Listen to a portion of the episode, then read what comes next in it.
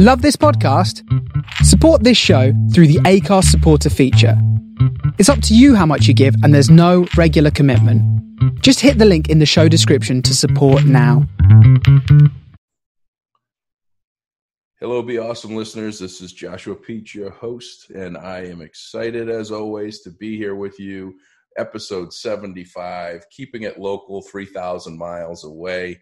I got to tell you, first and foremost, Eastern Massachusetts has got this uh, street. It's Bay Road, and it runs uh, the full length of the town. And on one side of the road is Cranberry Bogs, and on the other side of the road is a street known as Cranberry Lane. And I think I've had just about every kid growing up. I've had uh, Marissa Boydie, I had Mark Lamb, and today I have Alyssa Evans. And uh, I, I think we're running out of Cranberry Lane, folks, but they put out some good stock, some great people doing some awesome things.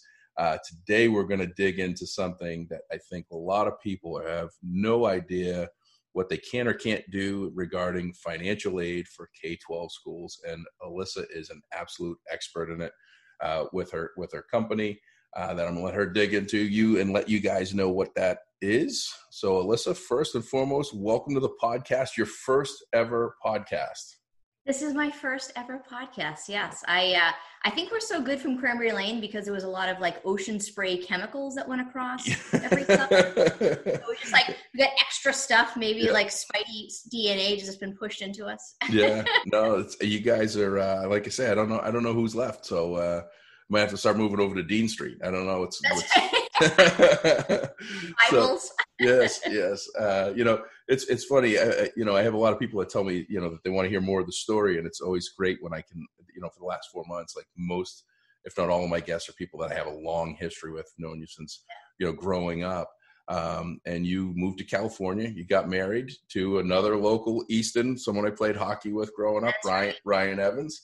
Um, yeah. Way unprofessional JV hockey going to the early '90s.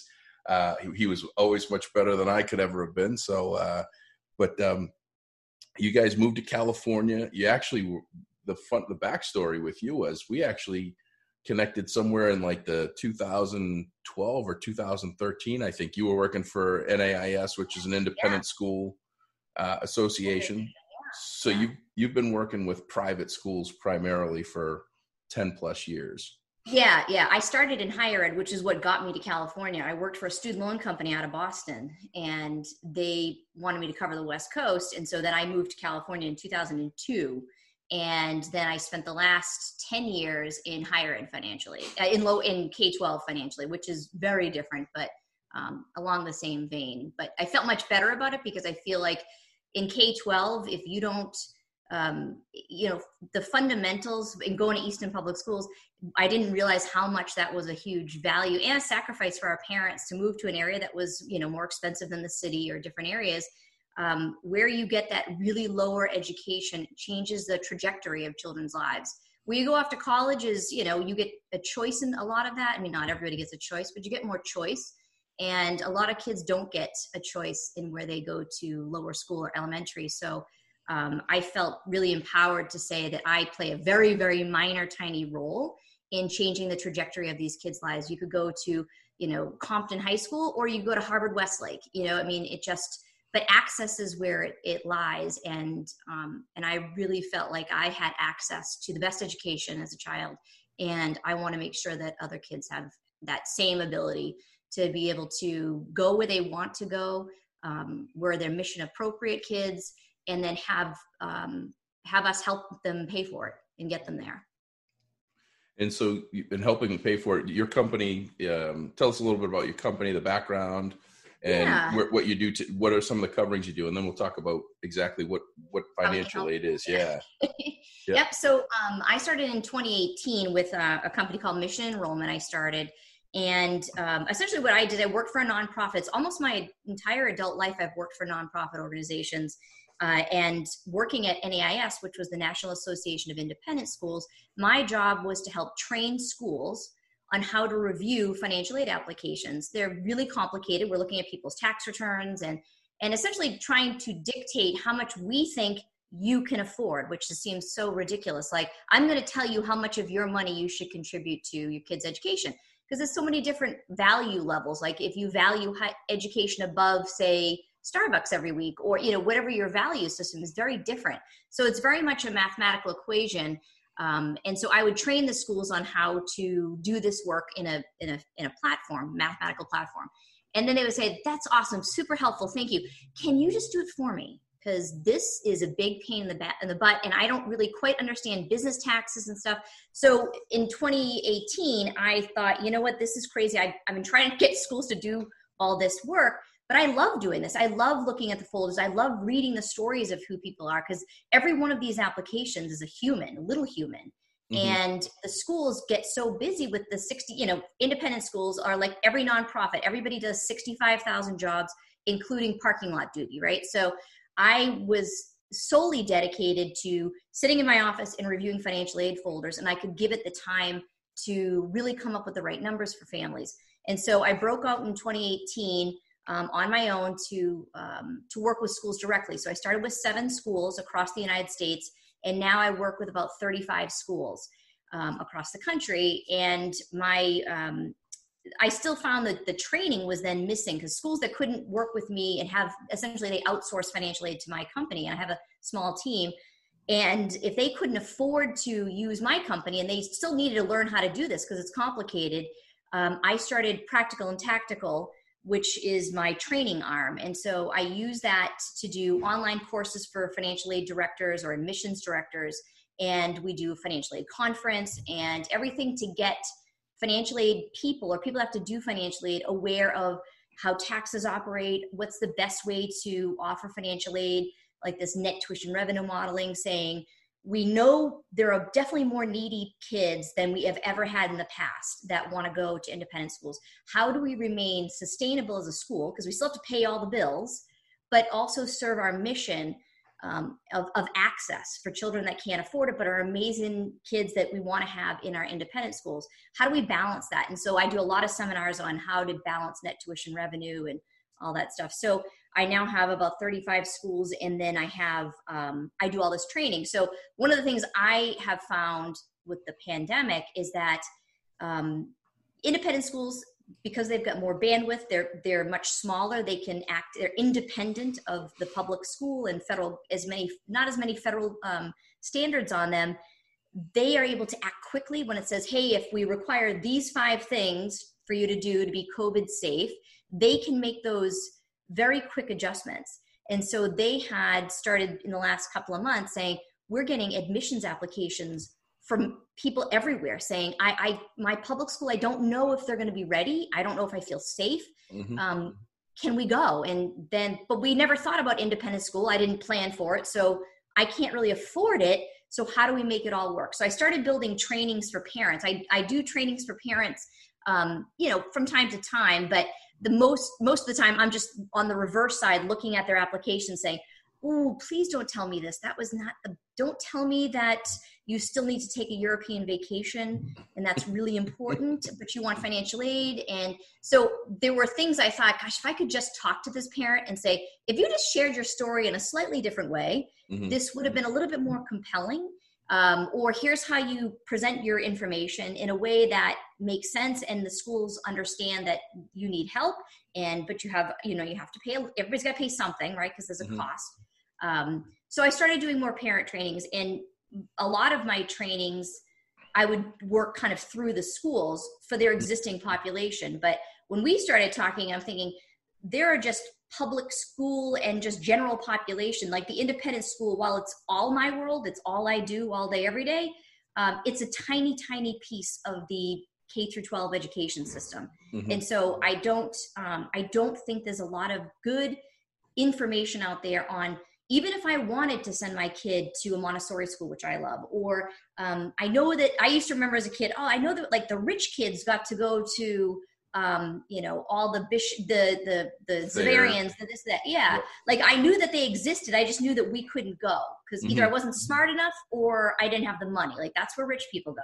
and that's not true. A lot independent schools, like one of their big pillars of of being is being very much global, raising global citizens and um, and supporting families. But it, they do a terrible job marketing the fact that they do have financial aid available to them. uh, to right. give to families.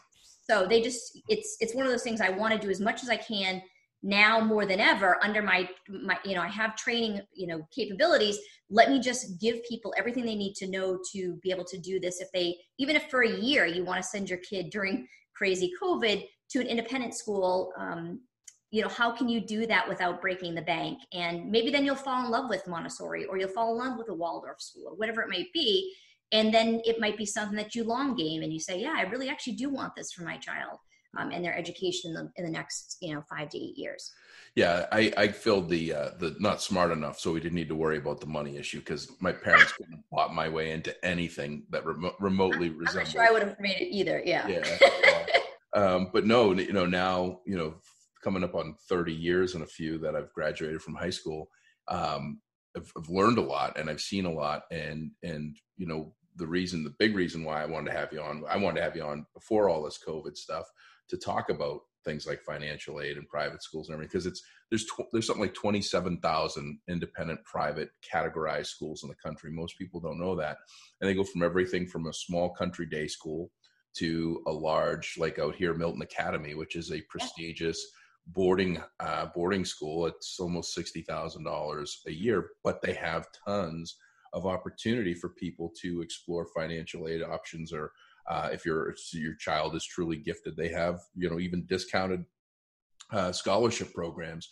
So you know this whole covid thing hit uh, you know march 16th schools are closed you're in california you guys were like the first ones that just like said like everything's off like we're yeah, shutting it all we went down. on summer break March. My birthday's in March. Right after my birthday, March fourth, fifth ish, we went on summer break. My I have two kids. I have a five year old daughter and an eight year old son.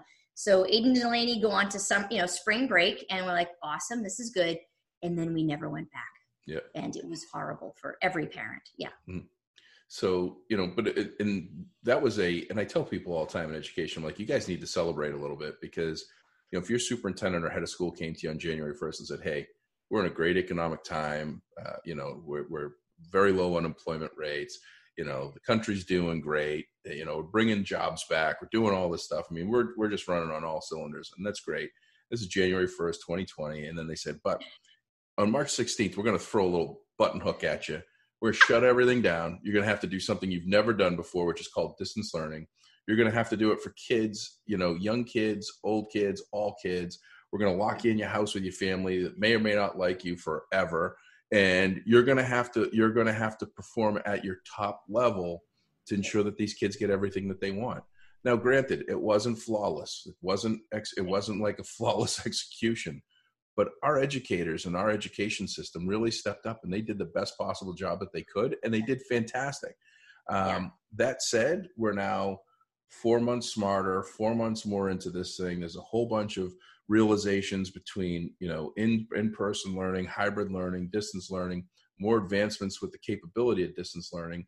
And parents are worried. Parents that have kids in public schools are worried and um, and private schools too. Um, but the public public school parents are they're they're going crazy. They're like they're on all of the the the, the um, social media and they're talking about all these different options and ideas with no experience. So, right. you know, they're like, I don't, I, I, don't know what I want to do, but I don't want my kid going to public school and I don't want them distance learning and I don't want, and, and that's your right. And that's what you say, like, you know, figure it out.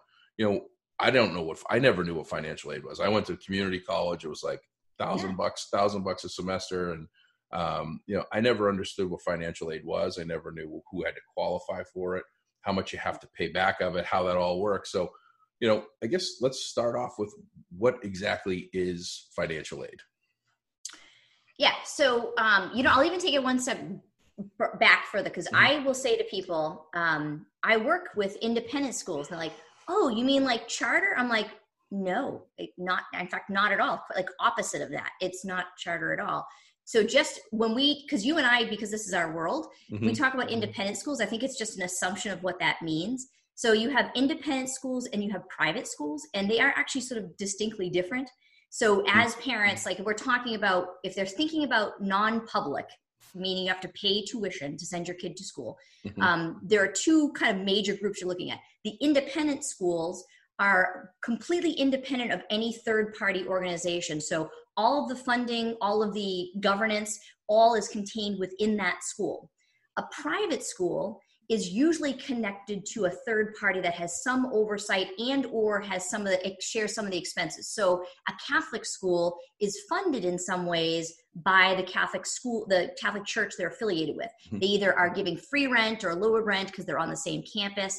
So you'll notice if you ever look at as you're going to start because the first thing i'm going to say to you is forget the cost of the school. You need to find the right fit for your kid. And even if it's short term just trying to fit finding a fit if your thought is well private school equals faith-based or catholic or jewish or whatever it might be um, and not knowing what the is independent school another religious school or is it something totally different? So it's simply how they're organized like their government organizing. So mm-hmm. the in the, the private schools affiliation to the church lends themselves to have a lowered tuition. So if you are concerned about the cost of tuition um, you're going to get great education you know do your research and find the right fit for you guys but the when you look at the cost you are always generally going to see that an independent school which is you know kind of one for all and all for one the the funding everything comes directly from the organization. There's no third party oversight which gives themselves more ability to um, have different types of class styles. They can do whatever they not whatever they want they still have to follow the rules of like childcare right? Mm-hmm. but they have way more flexibility. So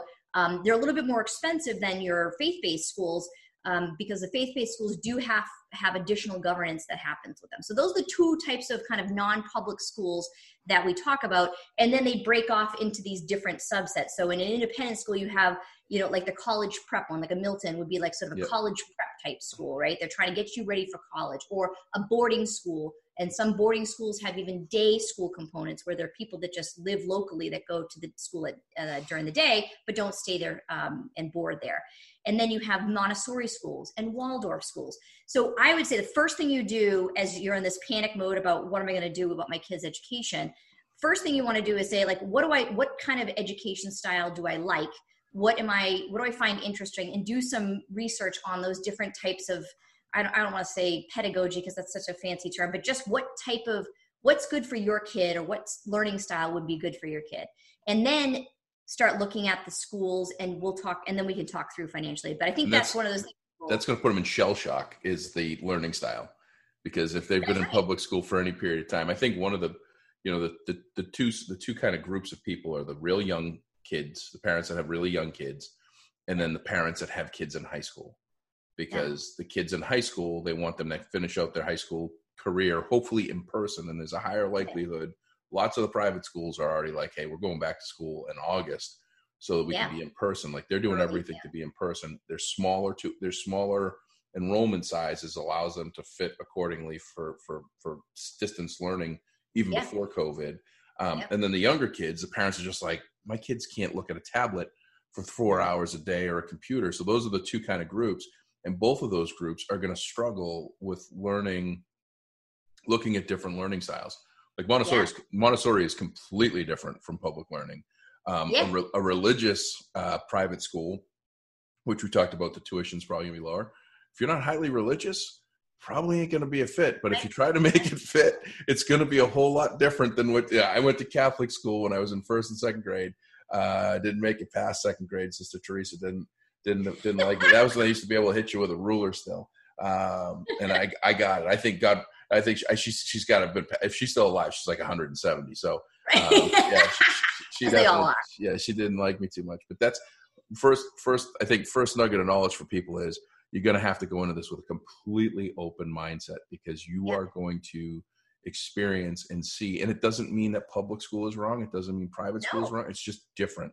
Um, and that's something we've gone through you know that I've gone through with with lots of experience on this stuff. It's just different, and you have to find something. And you might find something that you're like, "Wow, I wish I found this before COVID. I wish I didn't have to go look at this because COVID hit. I wish I wouldn't looked at it because my son or daughter wasn't a fit to where they were." So sorry to cut but you off. I just had to. No, but the silver lining in that is so I. I mean, I was a public school kid. I mean, when I my parents couldn't send me to private school. Mm-hmm and you know when we had kids of course i worked for a national association of independents so i'd seen every school campus you can imagine and i'm like i can't not send my kids to private school now mm-hmm. because or independent school because i've seen all these amazing things and we've talked about this like if i if i had gone to a montessori school or knew of one that was nearby I would have loved math. I would have loved all the, you know, there mm-hmm. were things about schooling that would have been different and it would have been better for someone like me. Mm-hmm. Um, and, you know, whereas my sister, you know, she really excelled in, in the public school system. I think the upshot for everybody is that if, even if you send your kid to an independent school for a year, um, it'll give them such a different, you know, unique and different experience and for me as a parent, I was terrified. I'm like, I'm going to screw this whole, even home learning, and my kids mm-hmm. go to independent school. Unless you're sending over like Rosie the Jetsons uh, computer maid to, you know, educate my kid, I'm afraid I'm going to mess this thing up. I had to do a lot more. I mean, I've been in the independent school world for years, and I'm like, oh my gosh, what is the what is the ten chain? What's the bead system? What's the movable alpha? Like all this stuff I had to quickly as a parent learn to be able to teach my daughter and then also run my company at the same time. And so it became this crazy situation. So you'll, I think you'll find that even if, if you were going to, before all COVID, when I would talk to parents that would come to admissions fairs and they'd say, I would love to send my kid to um, Westover School in Connecticut or all these, you know, Phillips mm-hmm. Exeter or whatever. Um, I would say to them that, you know, I, you got, it's got to be the right fit for the family but you it's going to open your eyes to this like totally different educational system that um, that you're going to have great experience with likely i if someone if someone said to me do i should i save my money which a lot of parents i'm going to save my money and send my kid to a like a really expensive high school mm-hmm. um, i would say through NAIS and we did tons of research and data analysis in the last 60 years on um, children and learning is that if you're going to put your money anywhere you put it in ages zero to five Mm-hmm. Um, that sets a great foundation. So if, even now, if you've got young, you got old kids, I'm sorry, I can't help you. No, mm-hmm. if, you, if you've got really young ones, here is this opportunity to send them, even if for one year or six months or whatever it might be, to a non to an independent school. It's those foundational years that really help lay the groundwork for um, independent learning or being able to work in groups or project based learning. All the stuff that all of us do now that work um, that never learned that in the public. That's not part of the curriculum of public schools. Is a lot of this a way the way people go out and have a job later. So if I was going to put my money anywhere, and I had we still have limited funds, um, is in the lower you know pre-K through age five. So if you had to pick, if you had no choice, you had to pick. That's what that's what we would I we would recommend. I would recommend you put your money into those lower um, those lower school ages. Um, and then that sets a really good baseline for them. But so for financial aid's sake, uh, and also lower school is cheaper, so oh yeah, it's less yeah. expensive than high school. So you've got you've got that going for you. I did the um, Montessori. I did the Montessori, the zero to five. Uh, there was yeah. a Montessori school in West Bridgewater. Um, oh, nice. Yeah, yeah. Yeah, it didn't help me. It's, I, I think you'd be surprised. You're a great public speaker. Yeah, no, it did. It did. It did. It definitely did some wonders. I wish I could have stayed yeah. Uh, through the program. The only awesome thing I got from high school, and my mom and dad always loved it, was I would get like I would not get great grades, and my mom would be like, but then you know I used to get the little note like I got a D minus, and then they give you like the little note like it doesn't show up to class or something. My note would be a pleasure to have in class. Oh yeah, I always had it. Like yeah. I don't understand that. How is it? I was like, mom, I was always working on my social skills. See how yeah. well this has turned out for me. I found a treasure trove. I don't know if you listened to the Liza Toulousan uh, podcast um, but we hadn't talked in like 27 years, and I found this treasure trove of like report cards and quizzes and all this stuff. and Mrs. Schleicher retired this year. I found oh, out she was retiring, yeah. and I actually found a quiz that I got that she gave me a 68 on the last question. I drew a picture of myself, and it said, "I love chemistry," like in an air bubble, and then behind it was, was somebody saying, "I'm burning," laying down underneath the, the, the safety shower. And so we did a we did a um, we did a, a part of the video on the podcast was saying thank you to Miss Schleicher, and and I sent yeah. her, I sent her some Be Awesome shirts, and uh, she sent me a thank you card that was made the periodic elements. I'm like, she isn't. She's she's got the periodic elements all dialed in. Of course she does. Yeah, yeah, yeah. yeah. So. Um, oh, that's awesome. But I had yeah. I had I had a pleasure to have in class with my D's and uh, F's. Does not your homework a pleasure to have in class? Yeah, pleasure to have in class. Um, yeah. So let's let's so someone's never so let's walk me through like i've never yeah. considered my my kids are in public schools yep. i've never even considered it it's always looked at it like too expensive that's you buy right, right, that's yeah. where they're all you know there's no there's no opportunity for me i make x amount of dollars so right. I don't yeah. make i don't make enough to pay for it but i make too much to qualify for it is probably what the my that's I feel like i feel like i make too much but i don't feel like i can afford it is is a very common thing And you know, for all of us that went off to college, uh, me later in life, but went off to college, um, our parents would apply for financial aid. They'd get maybe get some financial aid in the FAFSA, which is the higher ed's financial aid platform. And you say in your mind, "Well, I make more money than my parents made, right?" However, just to give like a just general statistics about financial aid in the K through 12 world, the average family applying for financial aid in the K through 12 school makes $150,000 a year. That is not anyone in the lowest quintile of income. Mm-hmm. Um, that is kind of classically middle income for um, for most areas. That I mean, it, it, to be able to go to an independent school, that's sort of the standard thing. So mm-hmm. if you mm-hmm. say, well, I, I make eighty five thousand dollars a year, I probably won't qualify, and I would say to you, no. I mean, do you think you could pay thirty thousand dollars a year out of your extra money? This is supposed to be out of your money that doesn't go to cover housing, clothing, food. And you would say, no, there's no way I have the money. Like exactly, you know, we, we're not crazy to think that you you can make $85,000 a year and afford a $30,000 a year tuition. That's crazy business. So hmm. um, I think the biggest misconception is that there the, the financial aid for K through 12 is like the FAFSA. It is in that you have to apply every year, you fill out a form and things like that. But the criteria is incredibly different. The FAFSA has probably 12 questions now. It's very kind of fairly easy to fill out these days. Ours has like 25 questions, and we ask you things like, um, do you have unusual expenses? Do you care for an elderly parent, which is now starting to happen? Do you have a child with special needs that costs you a lot of money in occupational therapy or all of these other expenses that go beyond here is what I take in for income and here is what goes out every month. And so we're trying to get to a place where it says, okay, we want them to be able to live. Like nobody should be like living in a box and sending their kid to, to Harvard Westlake. What we're saying is that what is reasonable for you to manage and it's not just a one year thing you got a long game this thing because your kids don't go to and well in covid perhaps you just suffer through and say i'm going to get this thing done for one year um, but basically you're applying for you know you're thinking about it now and your kid's going to be in school for the next 8 to 10 or 12 years depending on what schooling you're looking at. And so you got a long game this thing. And so we ask you things like well how much do you think you can afford to pay? And we you might say well you know my mom and dad can give us a couple thousand bucks or they love the idea of my kid going so like using your other resources that are even beyond your income we ask you things like that.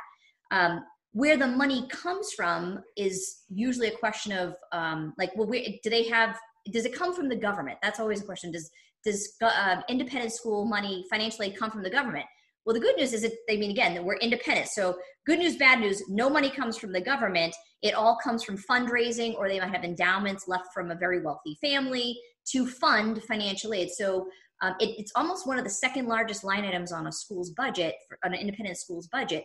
And so, it's essentially discounting the tuition. So, financial aid in the K through 12 world is a grant. So, it's not something that a family has to pay back. We're, we're establishing what we think you can afford to pay and then that's what you pay for that seat. Um, there will be other kids in that classroom that are paying double or a three quarters of that, or or sometimes even less than that. Um, but it, it's it's discounted by the the school, and then the school is able to cover the expenses of that using either from their op, you know the money that they have they brought in from tuition, or they draw from their uh, endowment monies every year and and offer financial aid. Because the, the goal of the school is to have a very diverse population. Independent schools one of the big pillars of independent school is to have diversity equity inclusion. They want to have kids from all different backgrounds. They don't want a bunch of rich kids going to school with a bunch of rich kids. That is not going to give a really diverse and real world experience and there is huge value in having kids from all different spectrums um, in all different backgrounds and an independent classroom and they have the capacity to do usually schools is about 20% of their population are on some form of financial aid and so when you think about filling out this form it's not like college where it's like i fill this out and um, I, I probably don't I probably won't get anything. And so I'm going to, to take out all these loans that I'm going to have to pay over the next 10 or 15 years, which, by the way, the kids are not going to pay you back because I am still never going to be able to pay my parents back for what they paid for my schooling in, in higher ed. Um, and borrowing against your retirement, those are all like really tough decisions that parents are making with college. But with K through 12, because it's a grant, you don't have to pay it back, but it's something that you just have to plan for.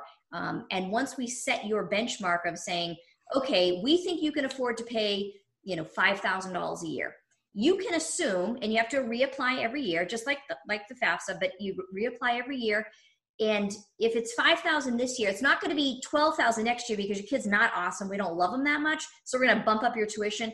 It is pretty well set um, because people's income doesn't change all that much. Unfortunately nobody's going from you know the your tuition in, increases uh, the, the schools increase tuition by about 3 to 4 percent every year at, at the mm-hmm. k through 12 level to cover the expenses of facilities and teacher salaries and all that stuff as a parent, your income goes up by if you're a W two person, like one and a half percent. So families start to do this, right? The tuition keeps going up, and their income's not increasing. So they start to uh, it starts to outpace families' capacity to pay. So we always encourage families that are like, well, I can make maybe this first year work, but as this goes along, or I have a second kid, it's going to be impossible for me to cover the tuition. So we're going to we're going to try to have you apply right out of the gates for financial aid even if you just get a little bit of financial aid that first year. If anything else the higher the tuition and the amount of money that you earn you're going to be able to you're going to be asked to pay roughly the same amount each year so that you're we're not getting you in having you love the school and then say oh guess what? Good news for us bad news for you. You love our school. Now we're going to charge you double that just doesn't happen. So you have pretty good consistency in the K through 12. And that's what I do. All I do is look at financial aid applications and tell the schools, here's what they can afford to pay. Um, and then we do the same process every single year for families. It's a pretty, it's, it sounds like a, like an invasive, like a really uncomfortable process. It's an online application. Um, when you're looking at schools, every school is laid out the same way and you know this in the k through 12 world. It's like they have an admissions tab they have like about us. Under the admissions tab you will always find um, usually what the admissions criteria some schools you have to take a test you know to make sure this is going to be a right fit for your kid. Um, and they'll have either a thing that says tuition and fees or they'll have a thing say affordability. Um, and when you click on that you're going to see what the tuition is and you'll panic a bit um, but then you're going to see very close by, and here's our financial aid process, right? So every school will tell you what's the process for how to uh, fill out an application for financial aid. It's going to be an online application. It's going to be that you need to submit your tax returns from usually it's the 2019 tax returns, so the, the tax returns that were just due July 15th, they usually April. Um, or they'll look at prior prior year taxes, the 2018s, mm-hmm. uh, just to get it because no one's income really changes all that much, you know, short of COVID.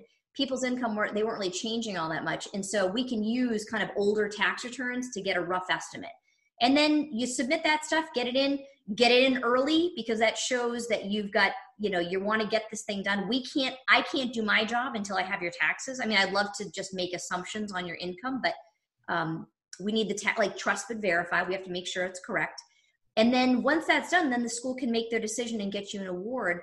Um, and for families that are in covid right now what you made in 2019 is certainly no longer reflective of what you're making in 2020 mm-hmm. so this year is going to be super difficult for the schools because they're going to say how do we assess uh, someone's capacity to pay? Because once covid's done if you work at a place that's been sheltered and then you go back it's like you go from you went from awesome until you weren't mm-hmm. and now you then you go back to what you were making before and so this might be a year that we say oh well this year you could only afford to pay 8000 mm-hmm. and then next year it's probably closer to 12 but we'll tell you you know under normal circumstances still filling out this application you probably can afford to pay this mathematically um, once you get back to work. But for right now, we know it's crazy COVID, so they're awarding people with almost like two separate awards. They're what their normal financial aid would be, and then sort of a COVID specific award um, to help kind of balance that out for families. But it's a pretty straightforward process. I wouldn't be afraid of it. Um, you want to give yourself like 45 minutes to an hour to fill it out, um, simply because the questions you, you don't want to just rush through it because I look at those answers that you give. So if you just put zeros everywhere, that also tells me that you don't really you're not really willing to go through this process. And it makes it super difficult for me to make judgment calls on you know what kind of extra money do you have? What kind of discretionary money do you have? Um, you can never give too much information. Some people are afraid well if i tell you too much then it's going to be too much. No it if what i hate is when people i'll say how much do you think you can afford to pay?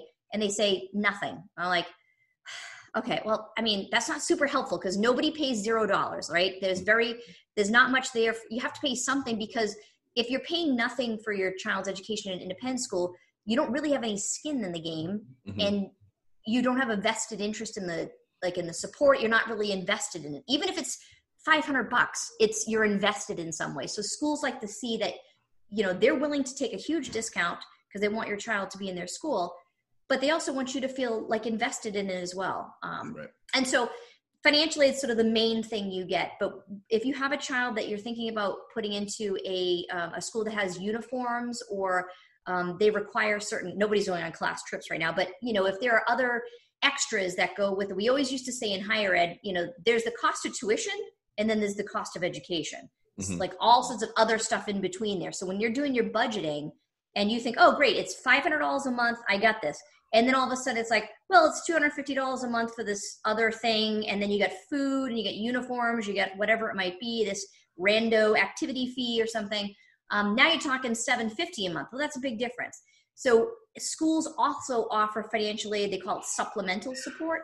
So they'll meet you where you're at. So if you're on a 85% discount on tuition they're likely to discount the extras at about that same rate or something mm-hmm. similar. So if you have to have a laptop, they might even just give you a laptop or they're going to give it to you at a deeply discounted rate or prom tickets or they want these kids to have the same exact experience as the kids that um, have paid full price and their parents can afford it because the experience is important and making sure that everybody has that same experience and so it's it's not like you just have to plan for one thing and then they're going to make you pay all these other fees um, they try to meet you where you're at so that it's it's covered so that your kid has the same experience as any other kid at that school mm-hmm.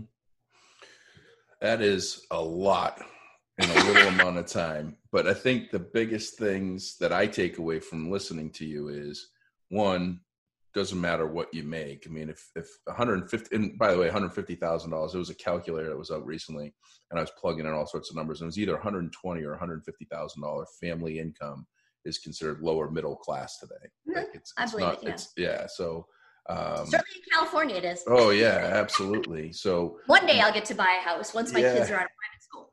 Um, so the so the the first I think the first takeaway is you know regardless of what you make, um, right. especially right now you know 20% of people are making 150 grand a year are applying for for financial aid if you're if you're making even if you're making 150 thousand dollars a year you know More it doesn't that. yeah yeah it doesn't yeah. hurt it doesn't hurt to apply for it um yeah if to, you don't uh, think you can afford it because people say well what's the maximum they're right. like they want me to run the numbers on the phone right well you can't go in, you can't go into this thing thinking that it's going to be a free ride that's the, all things right. with private schools you're going to have to put something in like you say skin in the game private school yeah. is all about involvement. Uh, the private right. school m- mindset is um, that there's this, there's involvement. That's involvement with activities. There's a community, um, yeah. especially in certain in, in specific targeted types of independent private schools.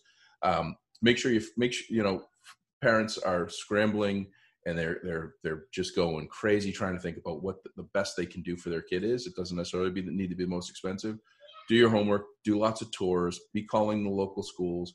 Um, one of the things you have to figure out is what your willingness is and how dedicated you are, in my opinion, to the success of your child in school. So it's we can go the easy route and just say, hey, we're just going to put our kid on a bus, or he can just go in his he or she can just go in his. I've got two boys, so I'm just keep saying he because I'm referencing mm-hmm. them. Yeah.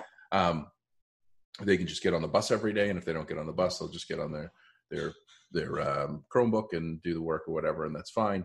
Or you could say, you know what, I'm fully invested that I want my child to have the best possible education, and I'm willing to do X, Y, Z. And that's different for everybody, and there's no right answer to that.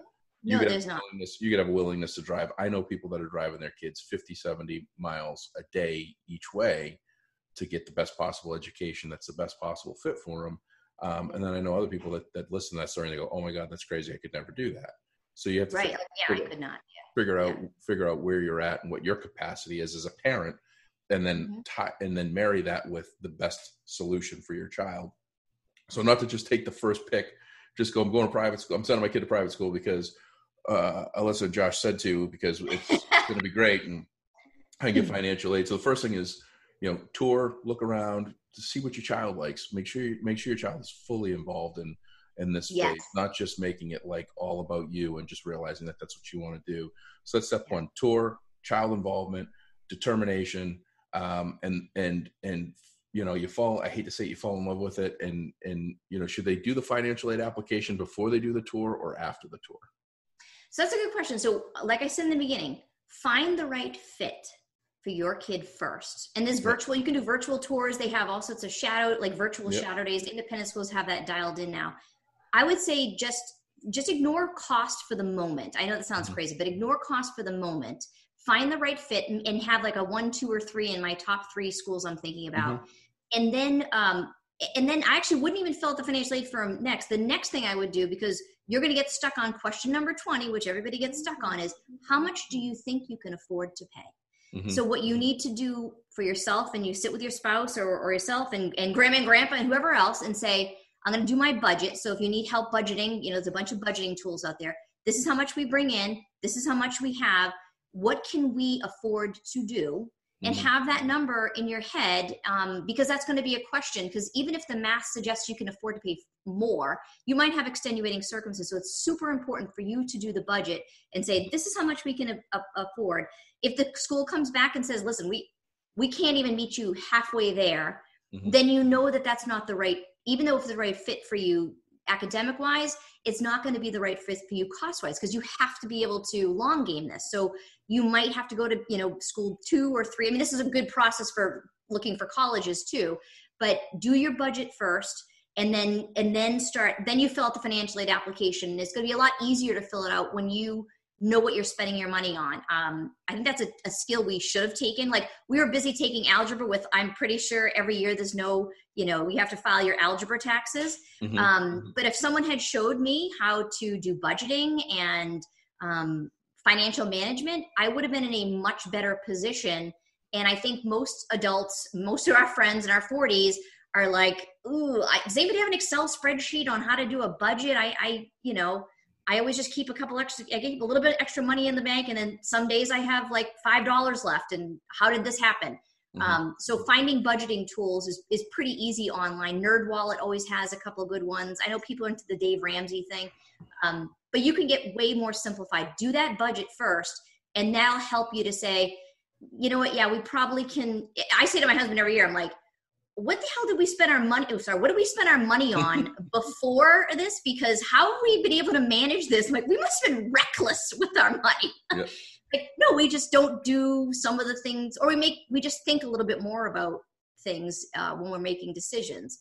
And like when my kid's sick, I'm like, ah, you're not that sick. I already paid for this day. So unless you're on death's door, you're probably going to go to school today. I, you know, because I've already paid for it. I'm not paying for a babysitter on top of the day I already just paid for. Ain't going to happen. So my kids don't stay home very often, but yeah, that's the next step is getting that budget. And then you fill out your financial aid application um, as part of that kind of next step. And communication with the school is, is critical um, because we're in an odd time frame because timelines is usually what i talk about next with families mm-hmm. so that's going to be the hard part because when you apply for financial aid you usually apply between october and march as in october of 2019 through march of 2020 for for your kids to start basically next week for september so you're always applying for the year ahead mm-hmm. so it is now already august and school is going to start in like 30 seconds what do we do? Oh, did we miss it for this calendar year? And the answer is no. And I know that because I'm still processing financial aid applications. This is a unique year in that you can still apply for admission and you can still apply for financial aid right now at most schools because if they have openings, they're going to absolutely be willing to talk to you and we can take you in um, if you're saying like i can manage this for the next you know half a year there are schools that have second semester. So you could kind of deal with this through december and then start in january at an independent school and you would still fill out the application right now. Um, come october that's when you'd start applying for the next year ahead. So if you say i love this this is great i think i want to continue at this school then you want to get yourself on the normal uh, cycle of applying for financial aid um, and once your kid's in, it's not like you don't, you know, mm-hmm. you're, not reapplying for admission every year. Once you're in, you're in, and then um, you would just follow the more normal cycle, which is starting to fill out your application between like October, November, and all the way through like December, January timeframe. Um, and then the school will give you your award notification with the time of your contract for the next uh, calendar year. But this is an off year, so if even if on the websites you see, so you go to the admissions tab on a school's website and affordability or tuition and fees or financial mm-hmm. aid. Um, sometimes they'll call it indexed tuition, which just means financial aid. Um, you will see sometimes deadline dates of January 30th or March 1st or whatever. I mean, ignore those. Reach out to the school, find out if they're still offering admission and financial aid, and then just go ahead and fill out the application because um, those they just may not even have updated the website at this point. So um, don't worry too much about that. The website dates at this point. That is great. Um, I think you cover all the bases. I'm, I'm, I do not think you missed anything. I went through your the uh, slide deck you had. I think we've got it all covered. I think people uh, people that are, are worried considering other other options uh, should know that it's they're not bound to um, they're not bound to anything. And the only thing they're bound the only thing they're bound to is if they just determine themselves uh, whether they qualify or not. Let let some let someone like you or the schools determine uh, their qualifications and what they can or can't afford to to give their child a different education. Well, this is fantastic. Glad we got to catch up. Um, yeah. And and can people get a hold of you? Are you are you? Yeah, absolutely. Like so, obviously, my people back east. mm-hmm. I don't typically talk to. I mean, my I work with schools that work with families, but mm-hmm. um, I it's the summer, and I would rather you fill this form out properly instead of me having to try to fix things on the back end. So as families have questions, or you know, I worked with a ton of schools across the country. So if you say, "Hey, have you heard of this school? What are your thoughts on that school?" I am happy to help out uh, in any way. Um, I don't. Do you have my email or Mission Enrollment is the name of my company, so just missionenrollment.com. Mm-hmm. But uh, and if you click on Contact Us, it's it's going to give you this little form. But um, but you can certainly put my email um, and my phone number on there. I am on the West Coast, so please don't call me um, at 9 a.m in Easton. Although I do have young kids, so I'll probably be up, but I wouldn't be psyched about it. Yeah. Um, yeah. No, I absolutely. I'm happy to help anybody get through it. It's it's I can tell you as a parent on the other side of this, um, while we do sacrifice to send our kids to an independent school, it's it's it, the return on investment is is tenfold. And I know you feel the same way about your kids in independent schools. I just wish that I could have done this same thing, or you know that. Mm-hmm. But I mean, we had a great education, but I just they're on 10 acres of grapefruit groves out here in California. And so I'm just like, every time I go to their school, I'm like, can I just like hang out here? Mm-hmm. Just like hang, like do my, can I work over the bridge over there, like a troll under the bridge and just mm-hmm. hang out at the school? just be around here. So yeah, it's, it'll be worth every penny and it'll be, you will never get thanked for it. Just so you know, like don't expect, like you got 20 years before they're going to say, oh, thank God you did that for me. yeah. Well, you might, you don't even, you, you don't even recognize it or know it as a child like when we and we and and we've been very fortunate. I mean we we joke around sometimes about about you know going to school in easton um, but easton was a great uh, growing up an exceptional opportunity for us to grow up and there's tons of public schools that are uh, similar boat but it's one of those things is like one size doesn't fit all. You know we have a choice in what kind of car we drive what what what house we want to buy uh, the clothes we want to wear but a lot of times we don't as children we don't have the choice of what school we want to go to and a lot of the time it's bound by parents feeling like that's the only option and right now there are other options and i'm just seeing a mass exodus of people that are really confused and worried and concerned and this is something that gives them that that breath that says okay well maybe we can at least look. We should explore. We shouldn't have any door that's closed. So this is amazing. I'll put all your contact information on the show notes, and uh, I really appreciate everything you're doing. Great to catch up. Um, yeah, you um, too. Uh, this, Keep doing all you do. I love listening to these podcasts. They're amazing, and um, all of my Cranberry Lane peaks. One of these days when I can finally, I try to come to Boston once a year. Yeah. I bring my kids there because I, they gotta get, they gotta know what Dunkin' Donuts is. Yeah. Critical. Yeah. Um, and I haven't been down the street in a while, but I yeah, I feel like we should do some sort of a reunion of yeah, sorts. Do a do, do a be awesome Cranberry Lane episode yeah, with all absolutely. you guys. Um, you guys, you guys have put out some great podcast. All of you did your first podcast with me, so you oh, all really? did great. Knocked it out of the park. Yep, yep. So we'll have, a, we'll uh, have a we'll do a once annual game of Spy Free, and only people from Cranberry Lane might know even know what that game is. But it's an incredibly dangerous game of flashlight tag in the dark and somehow our parents let us do it i won't even let my kid like walk across the street alone during yeah. the day in broad daylight so yeah uh, yeah, we were, we were very fortunate. you guys didn't have much traffic over there. No, we did not. No, we did not. so, well, this is All fantastic. Right, thanks, you enjoy the day. Appreciate you. Thanks for doing this uh, for us, and, and hopefully, uh, if we just have one parent that uh, this this helps, then uh, then yeah. that made all the difference. So yeah, uh, awesome. That'll do it for episode 75. My dog is going crazy, so I think it's time to give her a walk. Fortunately, she didn't bark at the milkman when he stopped by. So, uh, re- really appreciate you uh, listeners out there keeping this thing going and all the positive feedback and things that you want to hear. We're going to keep the things local as much as possible. So anybody local in the Easton area that wants to promote their business, talk about what they're doing, how they're weathering this storm, as always, you got an open invitation. You can come on anytime. Just uh, let me know. I know you guys are all working hard, trying to keep things rolling and, and getting time on the podcast is tough, but uh, the the the, uh, the mic is always on and waiting for you and uh, I've got just amazing people in my life. How fortunate am I? Uh, I don't know uh, too many folks that can say that they've had uh, all these guests with 30 plus year history that still want to talk to you at some capacity. So uh, I consider myself a very, very lucky human and appreciate all the people that are out there that are supporting, encouraging, and working towards uh, positive outcomes in this very difficult time. So uh, you can find me on all social media Instagram, YouTube. I've got a channel. Please subscribe and uh, like that. The more listens and likes, they start putting commercials on. I think I get like four bucks for that. It's just, it is exciting. Uh, but Instagram, Facebook, Twitter, everywhere, just look for Be Awesome. Uh, so drop me a line and email, josh at beawesome.com. That's B E A U S M for all the first time listeners. That's how we spell it here. And uh, remember, if you can be anything, be awesome.